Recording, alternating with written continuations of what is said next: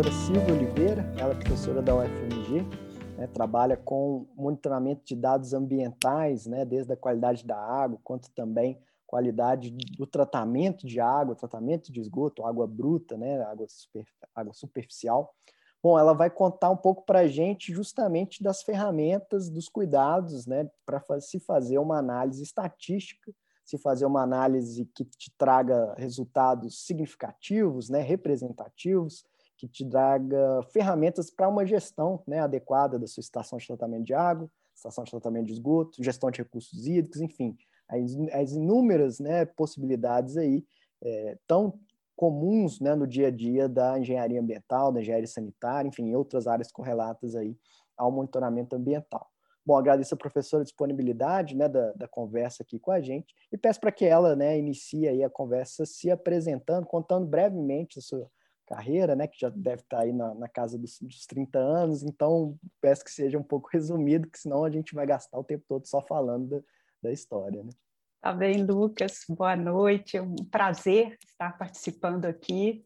Deixa eu contar um pouquinho, então, da minha trajetória. É, realmente já tenho aí uns 30 anos, como professora até menos tempo, mas sempre trabalhei na área ambiental.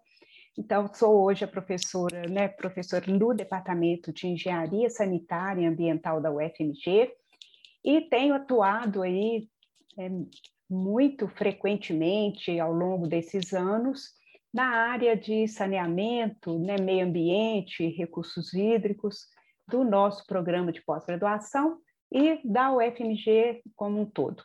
Então, tenho tido a oportunidade de lecionar diversas disciplinas da área ambiental, tanto para o curso de engenharia ambiental da UFMG, como outros cursos de engenharia, como a engenharia metalúrgica, engenharia de produção, curso de arquitetura, e trabalhado muito aí na orientação de alunos de pós-graduação, já orientei aí mais de 40 alunos, né, dentre mestrado, doutorado, especialização, atuando aí em diversas linhas de pesquisa, dentre elas qualidade do ar, das águas do solo, é, qualidade tratamento de água para consumo humano, tratamento de águas residuárias, e principalmente, né, nossa atuação é na área, como o Lucas já colocou, de tratamento estatístico de dados ambientais, sejam eles quais forem, de qualquer área onde se tem dado gerado dados de monitoramento, seja aí de é, monitoramento operacional de estações de água, de esgotos, seja aí de monitoramento de qualidade da água, de águas superficiais ou subterrâneas, gerando dado, nós temos que extrair daqueles dados o maior número de informações possível. E é aí que entra, então, né, a parte em que eu acabei me especializando, até por ser nossa área de engenharia como um todo até um pouco carente, às vezes, em metodologias, em ferramentas estatísticas. É, eu ia justamente comentar isso, né? Uma área, às vezes, por vezes, negligenciada, né? O pessoal lá tem, às vezes, está gerando dados, gera dados e, às vezes, não consegue trabalhar, extrair informações daqueles dados, faz uma média lá e acha que está tudo muito bom, tudo muito bem, né? E sempre tem um potencial muito grande principalmente na área ambiental. Outros setores, né, igual a senhora comentou, né, engenharia de produção, já tem já métodos mais né, estabelecidos, né, de controle de produção. Às vezes, na área ambiental, isso fica um pouco aquém. Bom, e aí eu queria saber a opinião da senhora a esse respeito, se, se de fato isso né, faz tanto sentido assim. E o primeiro cuidado, né, o seu universo amostral, os dados que você tem, essa base de dados. Qual, digamos, seria um, um digamos, uma frequência de monitoramento ou um tempo de monitoramento suficiente aí para que você comece a ter dados de fato representativos, né? primeiros cuidados, né, da questão da, da, da sua base geral de dados. Certo, Lucas. Primeiro, sim, você está certíssimo. Né? Existem outras áreas em que se aplicam, né, ou que sejam aplicadas ferramentas estatísticas de uma maneira mais frequente, mais usual do que a área de engenharia ambiental, de fato. Na área de ciências biológicas, por exemplo, é muito mais é, constante e avançada né, essa parte de aplicação de ferramentas estatísticas. Engenharia de produção, sim, você tem toda a razão, eles também usam muito, mas no nosso caso, né, geralmente é uma área, a área ambiental, onde se gera aí um, um volume muito grande de dados. Então, vamos voltar né, é, para a parte de engenharia sanitária. Então, sempre obrigatoriamente deve ser efetuado o monitoramento de estações de tratamento de esgoto, estações de tratamento de água, por exemplo. E, no caso de estações de tratamento de água, às vezes são gerados dados horários, por exemplo, dados de parâmetros de qualidade da água potável que devem atender a um determinado padrão de potabilidade e chega a haver, em algumas situações, por exemplo, ETAs, né, estações de tratamento de água mais antigas, em que nós temos milhões de dados para analisar. E esse aí vamos partir para os cuidados que são necessários. Em geral, o que, quando nós temos bancos de dados extensos, a primeira observação que nós temos que fazer é uma análise global uma análise descritiva daqueles dados, ou seja, né, o que o Lucas já mencionou, cálculo aí da estatística mais básica, média, desvio padrão, mediana. Depois passamos para uma análise gráfica, para que já nós já tenhamos uma ideia do comportamento daqueles dados. E o que é muito frequente, aí eu vou tomar liberdade aqui de já passar para um banco de dados de estações de tratamento de esgotos, por exemplo, em que nós temos dados de parâmetros que chegam até a ET e aqueles dados que saem já num efluente tratado. E é muito comum, a, a, a primeira observação que nós temos que fazer é que nós temos dados faltantes. Por exemplo, no dia daquela coleta, algumas amostras se perdem, por exemplo. Ou, na hora de se transcrever aqueles dados para uma tabela, às vezes aquele dado vai errado. Então, temos que fazer essa observação né, preliminar com muito cuidado, porque nós temos que muitas vezes é, eliminar alguns dados que não são passíveis de ocorrência né, na realidade, um, um exemplo que nós costumamos né, citar bastante, às vezes um, um controle, por exemplo, medição de pH,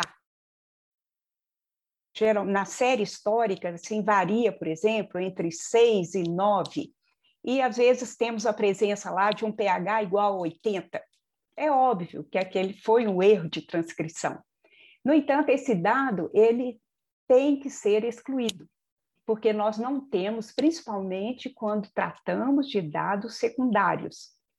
Então, Lucas, você acha que merece aqui uma definição do que seria um dado primário, um dado secundário? É, pode só explicar com uma frase, acho que já é suficiente.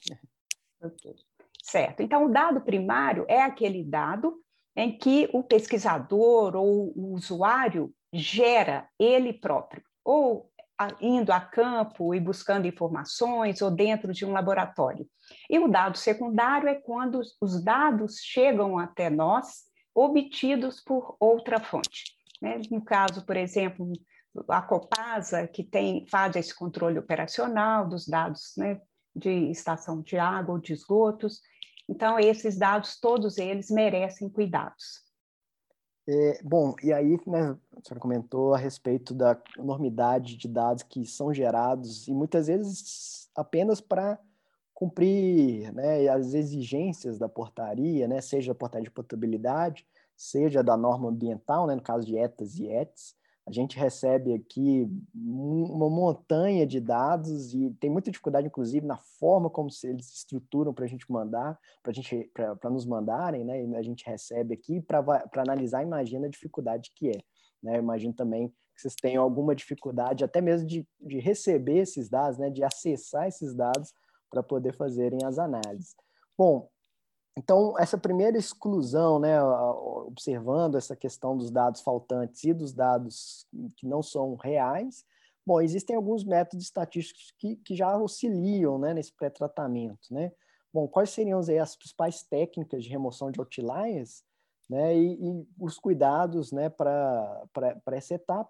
Lembrando que a gente já teve até o um episódio com, com a Marina né, e a Josiane, que foram orientadas né, da senhora, fizeram mestrado, doutorado, e agora né, a Marina no doutorado, acredito que também, não sei se segue sendo orientada, né, mas, enfim, elas já deram algumas dicas né, nesse aspecto, se a gente puder complementar.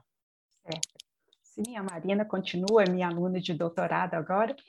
É, e sim, nós temos várias técnicas. Só para detecção de outliers, por exemplo, é, existem livros a respeito, né, oferecendo aí uma série de métodos estatísticos.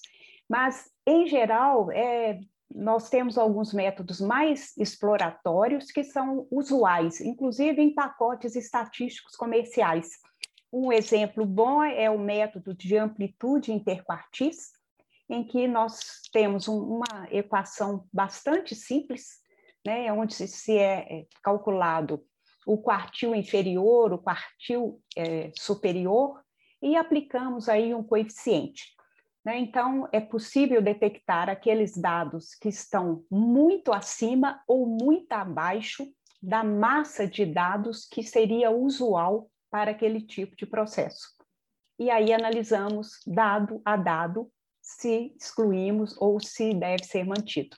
É, aí entra uma outra questão, né, que muitas vezes é uma particularidade de dados ambientais, que muitas vezes há, por exemplo, a gente pega vazão de um rio, né, a gente tem dados num curto espaço de tempo, saltos muito significativos de vazão, por exemplo, por conta de uma chuva muito intensa.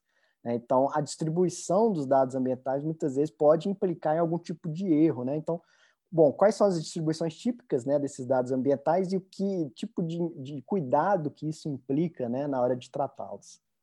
Ótima pergunta.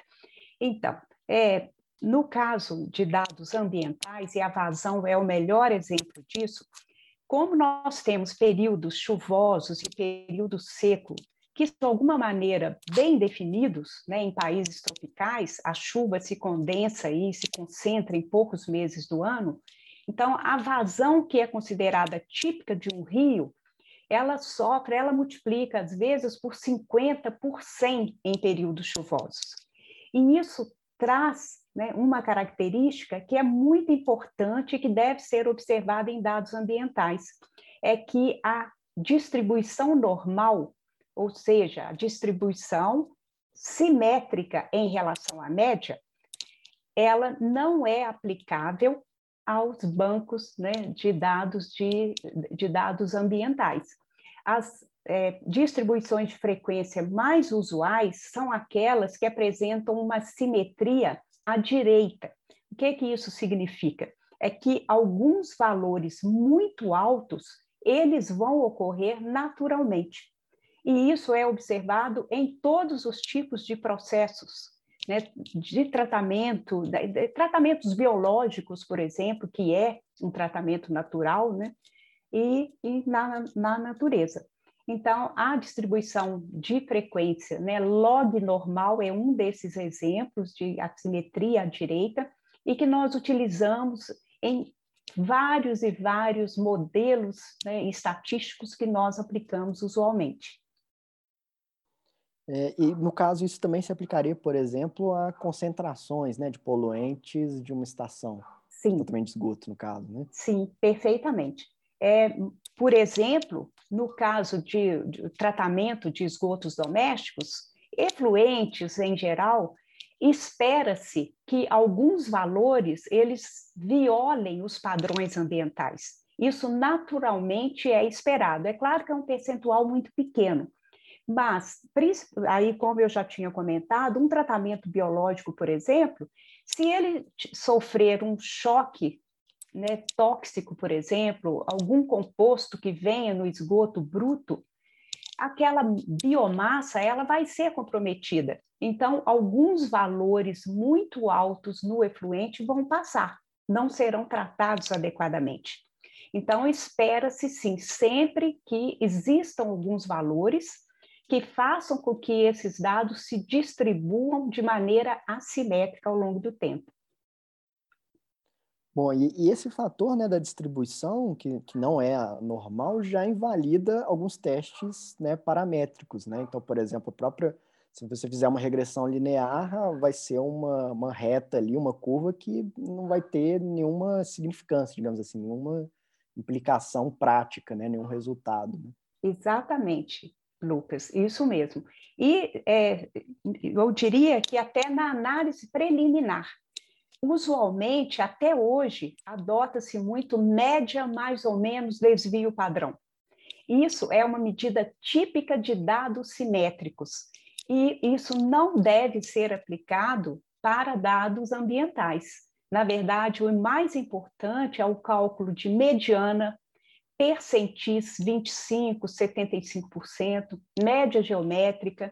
Então, isso é algo que o cuidado já começa aí. E você colocou muito bem.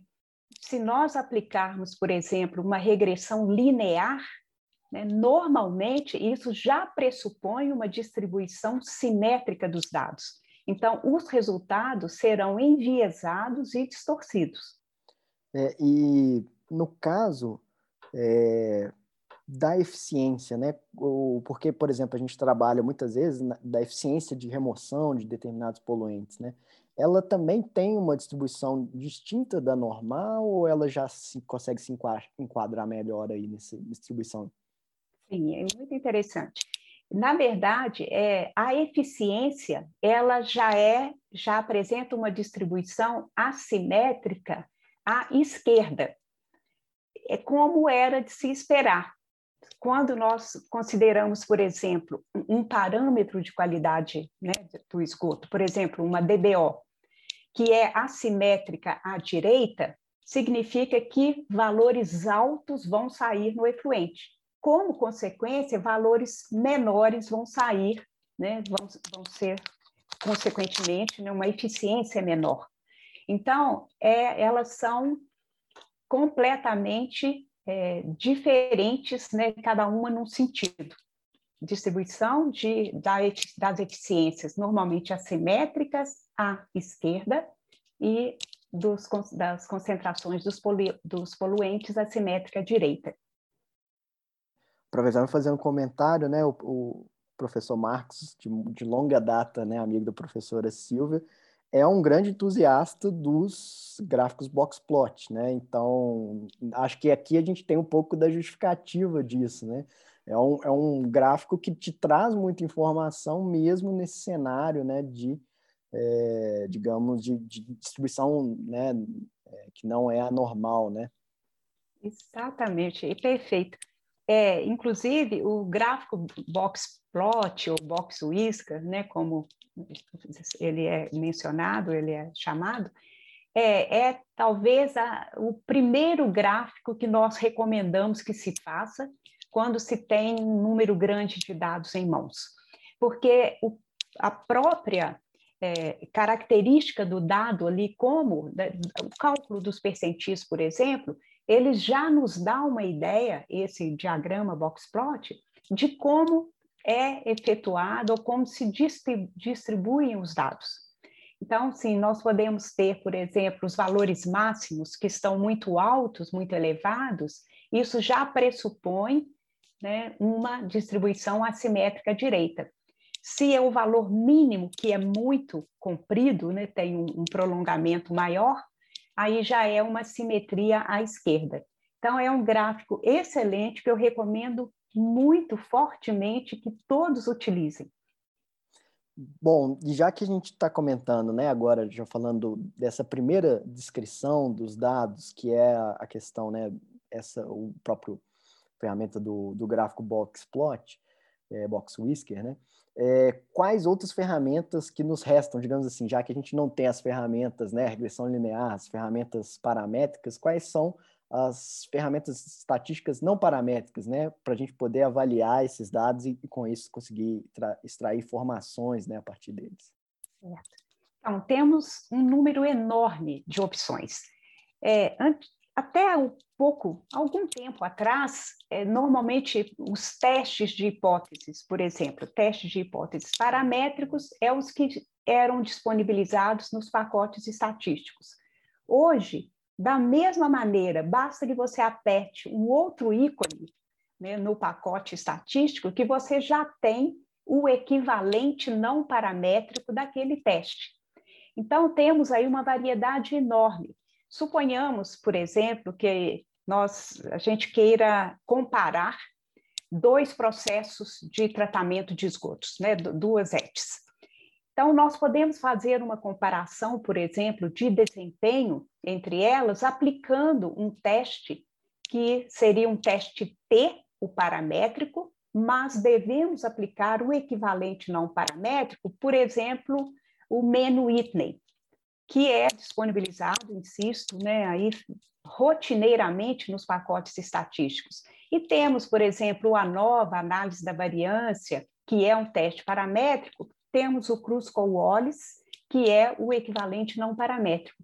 Então, existe aí, né, podem ficar muito tranquilos os usuários, que é fácil, muito tranquilo de se aplicar as ferramentas estatísticas, desde que você tenha aí os conceitos iniciais, é muito fácil e muito disponível hoje, né, ferramentas para aplicação em qualquer caso. Estou me lembrando aqui, né? O próprio Excel tem algumas dessas ferramentas, mas o estatística, né? Ele tem também os botões lá, fácil, para você, você clicar, selecionar sua base de dados, inclusive pegando do próprio Excel, né? Base do Excel.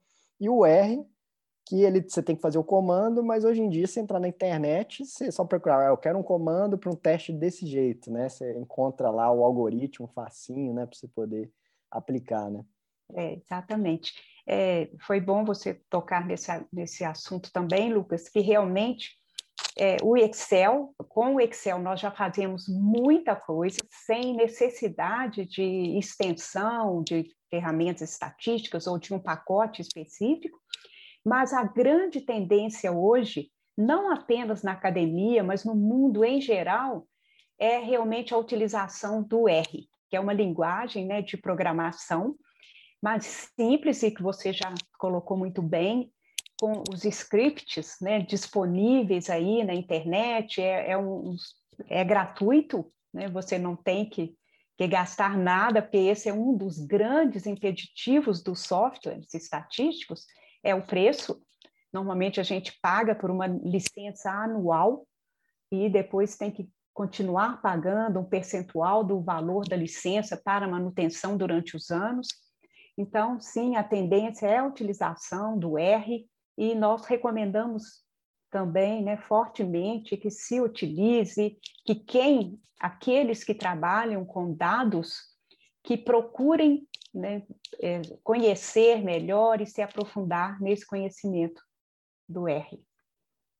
É, de fato, eu, eu vejo assim, hoje em dia um crescimento muito grande né, da, de, de cursos até mesmo né, no, no R ligado muitas vezes também com Python, né, com programação, e fora as interfaces que ele permite de trabalhar com a própria base do Excel, mas isso é há muito tempo trivial, mas é possível mexer com a, é, softwares de geoprocessamento, né, enfim, consegue fazer vários casamentos nesse aspecto.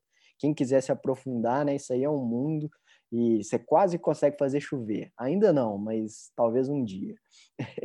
mas agora, né, tratando de outras é, formas aí de análises estatísticas, né, a gente tem o CEP, né, que é o controle estatístico processo, muito conhecido, como a gente já até comentou, né, da, da, da engenharia da produção, né, que está ali ligado aos, aos primeiros conceitos do Stewart, né, estou até lembrando aqui o nome do, do autor que desenvolveu, mas ele era muito focado, né, pautado na, também em questões de distribuição normal. Enfim, quais são os cuidados para usar esse tipo de método em dados ambientais, né? Se é possível, se é preciso algumas adaptações, enfim. E, bom, seja dados ambientais, mas aqui focado às vezes para avaliar né, a operação né, do tratamento da água e do esgoto, né, das estações, usando o mesmo princípio que você usa esse método para avaliar né, uma unidade industrial ou uma, partes dela, né, para avaliar ali a qualidade, né, da, do serviço, ou, ou, digamos, a qualidade da operação daquela, daquele equipamento, né? É. É, o controle estatístico de processo, Lucas, é, ele tem uma, uma aplicação, sim, né, garantida nessa área, mas realmente você colocou já é, ele também exige que os dados sigam ou tenham uma aderência à distribuição normal. No entanto, é, quando nós temos um número muito grande de dados, ou seja, uma frequência de monitoramento aí que seja elevada, nós até podemos aplicar o controle estatístico né, de processo, que é o chamado univariado, depois eu vou até mencionar que existe o multivariado, é que esse controle estatístico de processo ele pode ser utilizado porque nós trabalhamos com subgrupos, ou seja, né, nós pegamos ali alguns dados, talvez dados, suponhamos que, que nós tenhamos um, uma, um monitoramento diário. Então, nós pegamos subgrupos semanais. Então, aqueles sete dados se transformam em um subgrupo. E criamos os limites de controle com aqueles subgrupos. E existe aí, né, na estatística, um teorema que nós chamamos de teorema do limite central, que nos diz, que nos mostra que as médias dos dados, elas seguem, elas tendem a seguir uma distribuição normal, ainda que os dados originais né, sejam completamente assimétricos. Então, é possível, aí insisto, desde que o número de dados seja grande, quando eu falo grande, é mais de 100, né, pelo menos, né, estatisticamente falando, menos que isso, a gente geralmente tem um número pequeno de dados na mão, né, nas mãos para explorar, mas caso, mesmo que o número de dados seja menor, nós conseguimos aplicar variações do controle estatístico de processo. Então, já aplicados para dados desenvolvidos para dados assimétricos. Então, solução sempre tem e nunca são complicadas. Né? Por mais que às vezes assustem ou até bloqueiem as pessoas, não são. São fáceis de utilizar e basta só um pouquinho de empenho e dedicação e é só. É, pois é, aí eu até me lembrei de uma coisa, né? Porque às vezes, como eu falei, né, a gente tem monitoramento da ETA exigido na portaria de duas em duas horas, se é uma captação superficial de alguns parâmetros, né? enquanto na parte de esgoto, pelo menos aqui em Minas Gerais, a gente tem ainda uma, uma norma ambiental que exige, exige seis análises ao longo de um ano. Né? Então, normalmente, acredito que, é, mesmo no âmbito da pesquisa, deve ser um pouco difícil, né? algum tipo de aplicação né, enfim, aplicar essa, essa metodologia para esse tipo de dado que é tão escasso, né, que, que ainda é tão pouco frequente. Né? Verdade, é mesmo, é um grande problema é, para os usuários né, desses dados ou para quem tenta extrair informações dos dados de monitoramento de estações de tratamento de esgotos. Felizmente, né, é, alguns, a Copasa, em várias estações, por exemplo, eu tô, cito a Copasa porque ela é a, né, a, a concessionária do maior número de, de, do processo né, de tratamento de esgotos do Estado.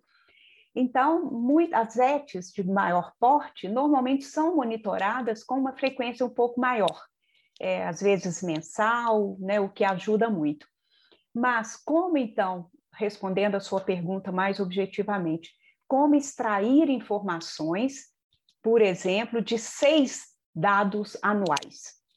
Né? Isso se dilui, ou esse problema se dilui, a partir do número de anos que nós temos informações a respeito. Se nós temos, por exemplo, seis dados semanais de 20 anos de monitoramento, nós já conseguimos extrair informações e tendências, na verdade, tendências. Né?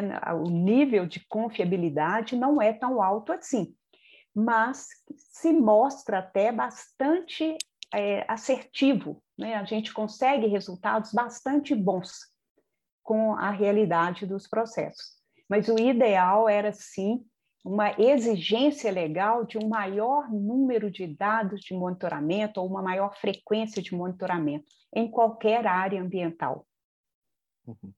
É, e aí, nesse caso, bom, você consegue né, extrair alguma informação de tendência, mas de longe não é o ideal para uma operação de dia a dia, né, de uma estação dessa. Se você pretende fazer uma operação seis dados anuais, não, não vão te trazer nenhuma informação capaz de, de, de, suportar ali alguma adaptação, alguma alteração que seja necessária. Né? Com certeza. E, inclusive, para acompanhar né, a operação e, e manutenção que possa ser necessária, realmente não vai ser detectado. Isso vai ser a longo prazo e, normalmente, a posteriori. Nós conseguimos perceber que houve no passado um problema não solucionado ou até solucionado, mas não nos dá nenhuma diretriz, não nos aponta nenhum caminho para o futuro ou para um bom desempenho daquela estação de tratamento. Esse é um grande problema. Pois é. Estou até pensando que na, na prática, né, a gente vê, né, o pessoal manda análise para, né, faz a amostra, manda para análise, aí talvez dali um mês volta o resultado de uma DBO, uma DQO, e aí percebe-se que está com algum problema, e aí um, já um mês depois, né, e aí você faz alguma alteração, aí dali mais uns três meses você tem uma nova resposta, enfim, que tinha para morrer de biomassa de lodo já morreu e já foi embora e já nasceu outro, né? Já é outra é outra sociedade que está vivendo ali naquela naquele lodo. Mas é, agora só um comentário, né? Inclusive a, a norma ambiental aqui de Minas está sob revisão, né? Na verdade desde 2013 que eu fui descobrir né, estava previsto que fosse feito a nela de 2008, previsto a cada cinco, a cada cinco anos, começaram a fazer em 2013, ela ainda está no mesmo processo, esse é um processo só, 2013, 2021, e não tinha nada alterando justamente essa questão que era frágil, de nem mesmo apontando, por exemplo, que aquela questão das seis amostras no ano, é, nem falava que era uma a cada dois meses, né? Isso é só uma conjuntura nossa, que a gente acha que seria razoável, então, nem isso mesmo está sendo apontado, e a nova versão também não traz nada a esse respeito, novamente. É, e aí a gente, inclusive, fez, fomos chamados para contribuir, né? A gente sai aqui, e a gente já tinha feito, a partir, inclusive, de dados do, né, da nossa própria equipe aqui, do que seria razoável para diferentes portes, a gente tem na nossa norma, para efeitos de prestação de serviço, uma exigência maior de monitoramento, para que haja alguma melhor, digamos, é, enfim, os dados, os dados sejam significativos, né, os resultados que a gente teria para avaliar. E a gente sugeriu que essa mesma base que a gente criou fosse usada para o meio ambiente. Espero né, que, que dê frutos, que, que o pessoal. Não é nada absurdo, tá, né? As ETs de menor porte se mantêm na mesma lógica, mas estabelecendo a cada dois meses. As de porte acima, né, de, de mais de 20 litros por segundo, vai aumentando aí, da mesma forma que os portes são definidos no licenciamento. É, bom, agora a gente falou das análises univariadas, é, e aí, no caso, as análises multivariadas, né? Em quais casos ela é indicada, né? E quais respostas elas trazem aí, né? A, a, né da sua base de dados? É, as análises multivariadas, é, normalmente são, eu não diria as mais indicadas, mas muito indicadas para dados ambientais em geral. Aí, se você me permite, vou usar um exemplo, por exemplo, né, um exemplo, por exemplo, de um monitoramento de qualidade de águas superficiais, em que nós temos, é, só para dar uma ideia, né, no, no estado de Minas Gerais, são 600, mais 620 estações de monitoramento de qualidade de água. E mais de 50 parâmetros são monitorados em cada amostragem. São quatro amostragens né, por ano, tentando aí considerar cada é, estação né, do, do ano. E então, como extrair informações né, utilizando análises univariadas. Univariadas, né, só esclarecendo, nós é, fazemos uma comparação, por exemplo, de parâmetro por parâmetro, um a um. A, a DBO de, de uma estação de monitoramento ou de um corpo d'água apresenta um grande problema. Na outra, ela está baixíssima, mas, no entanto, nós temos concentração de metais que está altíssima. E por aí vai. cada uma tem suas características completamente distintas e parâmetros que são diferentes e que são problemáticos, né, ou são maiores contaminantes em regiões diferentes. Então, aí a análise multivariada surge como uma opção importantíssima, porque ela avalia todas as estações de monitoramento, considerando todos os parâmetros simultaneamente. Então, nós temos como resposta é, aquelas estações, por exemplo, que são similares em termos de contaminação daquele, daquele corpo d'água. Umas se distinguem por estar mais contaminadas, outras por estar muito menos contaminadas que as outras, e podemos seguir, né? Então, uma das possibilidades para esse agrupamento seria a análise de cluster, ou análise de agrupamentos. Ela agrupa né, as estações ou ETs, isso também dá para ser aplicado, ou ETAs, por similaridade de desempenho ou de contaminação, já levando em conta todos os parâmetros. Se quisermos nos aprofundar e saber, mas quais foram os parâmetros responsáveis por agrupar dessa maneira essas, esses processos ou essas estações de monitoramento? Então, a gente segue com análise de componentes principais, por exemplo. Então, nós temos as cargas que aqueles fatores ou aqueles parâmetros né, foram responsáveis, ou o tamanho do impacto deles. Então, são é, estatísticas, são ferramentas estatísticas indispensáveis e que é, não podem faltar numa análise quando temos um volume muito grande de dados com informações muito diferenciadas. Então, é uma ferramenta excelente e muito usual hoje. E só uma dúvida aqui, né, em relação a esse notar as cargas, o peso, né, qual o parâmetro está pesando mais. É, ele consegue é, essas ferramentas, né, ela consegue distinguir parâmetros que são correlacionados, né, que tem ali, bom, um influi no outro, né? Quando um está alto, o outro também, alguma coisa nesse sentido? Sim, é, consegue, mas o ideal, Lucas, é que a gente faça um tratamento prévio. Por exemplo, a gente elabora aí uma matriz de correlação.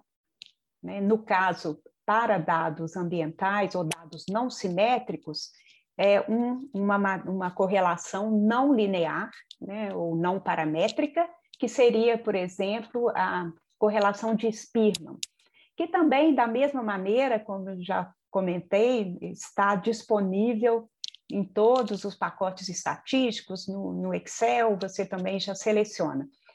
É, então, normalmente, nós já introduzimos apenas um desses parâmetros fortemente correlacionados. Um ótimo exemplo é turbidez e sólidos suspensos totais. A correlação, em geral, dá aí 99% né, já que um influi diretamente no outro. Né, a presença de sólidos suspensos totais é que acarretam uma turbidez maior. E então é esse prévio, esse tratamento prévio nós costumamos fazer antes. É, ao invés de entrar né, com os dados dos parâmetros turbidez e sólidos suspensos totais, você escolhe um deles Isso. só e trabalha com apenas um. Né, Isso. Né, Mas na análise de componentes principais, eles já vão surgir lá né, com os vetores muito próximos uns dos outros, né, uns dos outros, completamente correlacionados. Uhum. Né? Isso também é visível, essa questão também é visível, né, nessa, Sim. nessa análise, né? Sim, ela é visível. Nós temos diagramas, né, são gráficos que são dendogramas, né, análises biplot, que são gerados nessas análises e que nos ajudam muito nessa visualização. Eu fico com só uma curiosidade aqui. É, nesse caso, por exemplo, uma análise dessa multivariada que já te entrega toda essa informação avaliando uma base de dados enorme. É, quanto tempo demoraria para fazer isso na mão se não fosse para fazer no computador? Nossa, Lucas. Eu primeiro fico imaginando se é possível ser feita, sinceramente. É. É, porque você teria que criar gráficos n-dimensionais, talvez, na cabeça. É, né? exatamente. É claro que existem mentes geniais por aí que conseguiriam, né? Mas não é o meu caso. eu nem, nem me arrisco a pensar, senão depois eu nem durmo. É, seguindo aqui para mais uma né, ferramenta possível, acho que seria interessante a gente comentar, que é o modelo de confiabilidade. Bom, o que consiste né, a análise e quais casos também é, é indicada essa, essa é, técnica? É uma análise importantíssima, principalmente na área de tratamento de esgotos, mas hoje tem sido bastante utilizada também para análise de desempenho de estações de tratamento de água. No entanto, eu insisto, né, a, os parâmetros né, que são característicos do, do desempenho de análise de estações de tratamento de esgotos, eles atingem melhor né, os, pré, os quesitos, pré-requisitos necessários para a aplicação dessa análise de confiabilidade.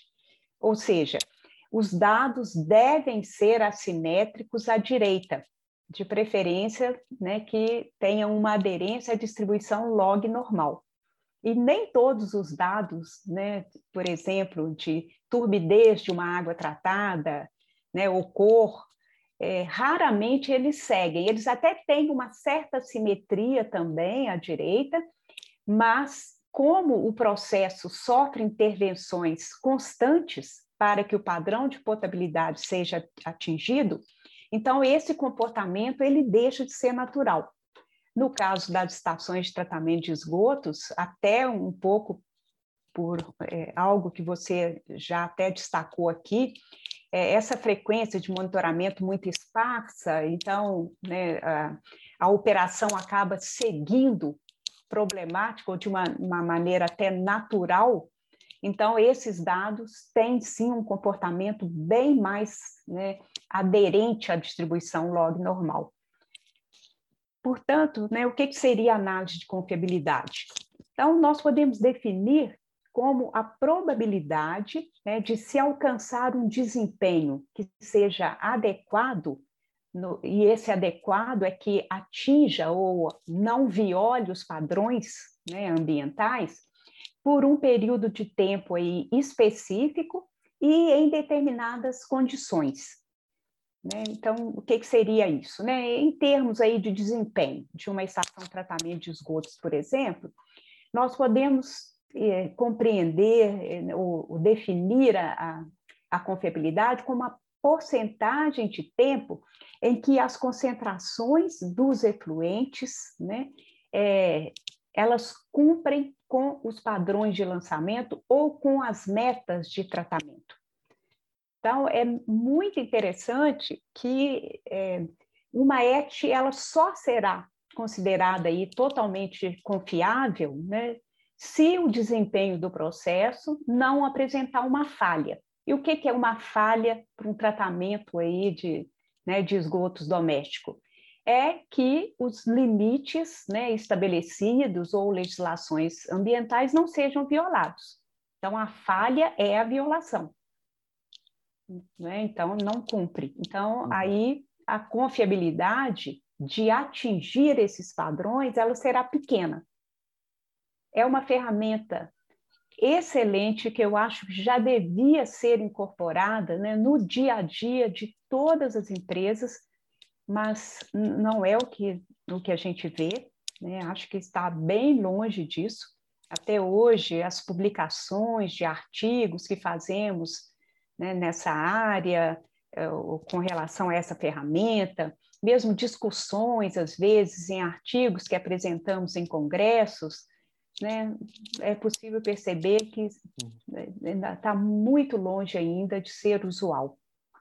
É, eu estou até me recordando aqui, se não me engano, o Qual FMG, que é, é uma planilha Excel desenvolvida pelo professor Marcos, tem algumas. É, ele se baseia nesse, nesse método, em, que eu me lembro que tem lá é, porcentagem do tempo ou do, da extensão do rio que ficou fora da norma uh, ambiental para classes tá, né, dois ou três, enfim, você coloca qual é a classe, né, do curso d'água e ele hum, te informa tá. ali a partir da, das características da, da carga, né, da autodepuração, se está sendo descumprido ou não aquele, aquela norma, né? Tá. Ô, Lucas, eu até acho que não. Ele pode até ter inserido essa parte, mas aí eu não tenho conhecimento. Uhum, até onde eu acompanhei mais, né, e, é, ele é, simplesmente verificava a concentração que seria necessária. É, no caso da análise de, de confiabilidade, né, ou até a gente chama de modelo de confiabilidade, nós conseguimos, né, é, ao é, elaborarmos ou, ou, calcularmos o coeficiente de confiabilidade, nós já conseguimos estabelecer qual seria é, a concentração média necessária, né? por exemplo, no último ano, que seria necessária para cumprir com os padrões, ainda que a ET seja é, apresente uma instabilidade no processo. Então, é a partir da operação anterior, ou seja, é, inclusive o coeficiente de variação mesmo, que é né, o desvio padrão dividido pela média, quanto maior ele for, mais dificuldade aquela ET terá de garantir que, 80, que 95% dos seus dados atendam à legislação vigente. Então, é possível é, é, até isso calcular qual seria essa é, concentração necessária. Então, quanto maior, né, né, eu acho que não, né, realmente. É. É, mas aí, nesse caso específico, né, pensando a, a, a lógica passada né, para poder estimar essa concentração aí, e, enfim, a, a confiabilidade daquela operação, é sempre importante que novos, os novos períodos sejam considerados e mais antigos descartados, para que se, você né, pegue novamente um novo contexto? Sim, isso é, é bastante interessante, sim. É, agora, é, ela pode ser aplicada também, essa análise de confiabilidade, para projeto, o que é muito interessante. Por exemplo, você fala, olha, eu quero uma ET né, que vá trabalhar. Então, normalmente nós temos a vazão, que vai ser tratada né, de esgotos, e qual seria né, a concentração necessária para que eu garanta o, que eu não vou ter violação em 95% dos casos, tá? É sempre, né, é claro que é probabilidade, é, que esses, os 60 miligramas por litro de DBO, por exemplo, não ultrapasse né, o valor da, né, que é o valor da, da, legislação. Então, eu já posso projetar a ET né, daquela maneira, ou então, aí sim, você tem razão, pegamos o ano anterior, aplicamos, né, e o ideal é que façamos aí, que isso, na verdade, é o mesmo é, princípio que nós utilizamos para o controle estatístico de processo. A gente sempre pega valores anteriores, né? geralmente, no caso da análise de confiabilidade, é pelo menos um ano de dados, é o, que se sugere, o recomendado né, pelos autores que desenvolveram. É, e diferente do caso de séries longas, né, nesse caso é importante que ah, vou pegar o máximo de dados possível para trás. Não, não, não é o caso, né? É importante que você feche melhor o contexto atual, né, da, da operação. É, agora, uma questão acho que é, que é importante aqui, né, para os ouvintes, sugestões aí de livros, né, digamos, que, que possam auxiliar, que possam instruir aí nas, nas ferramentas, no, no cuidado, né, estatístico, visto que a gente discutindo aqui, né, fica, parece às vezes, parece não, é simples no final das contas, é só ter, porque às vezes as pessoas criam uma barreira, criam uma cisma ali, gera uma procrastinação, uma preguiça de aprofundar e entender. Se você entendendo ali os princípios básicos, você consegue né, fazer acontecer com as ferramentas que existem. Mas, obviamente, que sempre é importante ali alguma fundamentação, alguma uh, base né, para que se, se faça pesquisa, para que se opere né, sistemas. Eu acho que também não podemos nos limitar à pesquisa, eu acho que um foco importante é que isso seja usado na prática, né, dos dados ambientais, que é o que a gente está né, focado aqui no nosso podcast, Bom, enfim, quais são as sugestões aí de livros, tanto principalmente português é melhor, né? Mas se tiver é, outros em inglês, que eu sei que essa hora tem um com o professor Marcos, um professor da, dos Estados Unidos, né? Puder indicar aí para o pessoal. Tá. Pois é, é, nós temos realmente esse que podemos até disponibilizar, inclusive para você, e você poderia deixar no seu site né, disponível, já que ele de acesso livre, mas é um livro em inglês. É, realmente ficou muito bom, está muito bem é, interpretado, com muito cuidado, com muito detalhe, mas é, na nossa área, é, o que eu sugeriria é, seriam mais livros de bioestatística. Então, temos vários né, disponíveis que apresentam aí, né, não essa parte de CEP, de, de modelos de contabilidade, mas é, que já tratam os nossos dados, apresentam as ferramentas não paramétricas de uma maneira muito simples. Eu posso, inclusive, também passar é, uma lista para você é, se você quiser disponibilizar, deixar né, no site, que fica mais fácil. Mas tem um livro, por exemplo, de bioestatística, que é da é, Calegari Jacques, que eu acho que é muito interessante, um livro muito didático, muito simpático, né? eu acho que ele quebra barreiras com relação à estatística. E nós ficamos aqui é, e tem vários, né? Na parte de, de estatística, é, principalmente a bioestatística, são muitos livros que eu sugeriria, que eu realmente prefiro te passar. É, e nós ficamos devendo né, uma versão em português desse livro, que nós pretendemos trabalhar nela, para que seja também aí disponibilizada e que seja de fácil acesso porque realmente né, a estatística, na verdade, né, é, é muito interessante, é bonita. Né? Eu sei que parece até um, um absurdo dizer isso, né? E, mas gostaria de deixar muito claro, Lucas, né? É, por mais que eu goste, que eu trabalhe constantemente com a estatística, ela é apenas uma ferramenta. Então, o que é válido é sempre o conhecimento do usuário do processo, do problema que está tratando, porque os resultados eles vão aparecer. Né? Nós podemos aplicar né, aquela gama de dados, utilizar, colocar aí num software, né, como dado de entrada, e os resultados vão aparecer, mas como interpretar aquilo, né? De uma maneira ética, responsável, né? Então, é muito importante, não apenas o conhecimento da ferramenta, mas sim do problema que você lida. Eu acho que a senhora tocou num ponto muito importante aí, né? A, o uso ético das informações. É, e a gente vive uma era de dados, né? Então há uma potência muito grande a, a partir da, da informação, das, das, dos, dos números que podem, né? Digamos, infringir ali, né, resultar em muitas situações, né, e isso tem que ser trabalhado com cuidado, com, com moral, com ética, né, principalmente, de forma a não prejudicar pessoas, né, a, a de fato ter uma, uma produção e uma divulgação também, né, que seja proveitosa, né, para as pessoas, para a sociedade. Eu acho que isso é fundamental.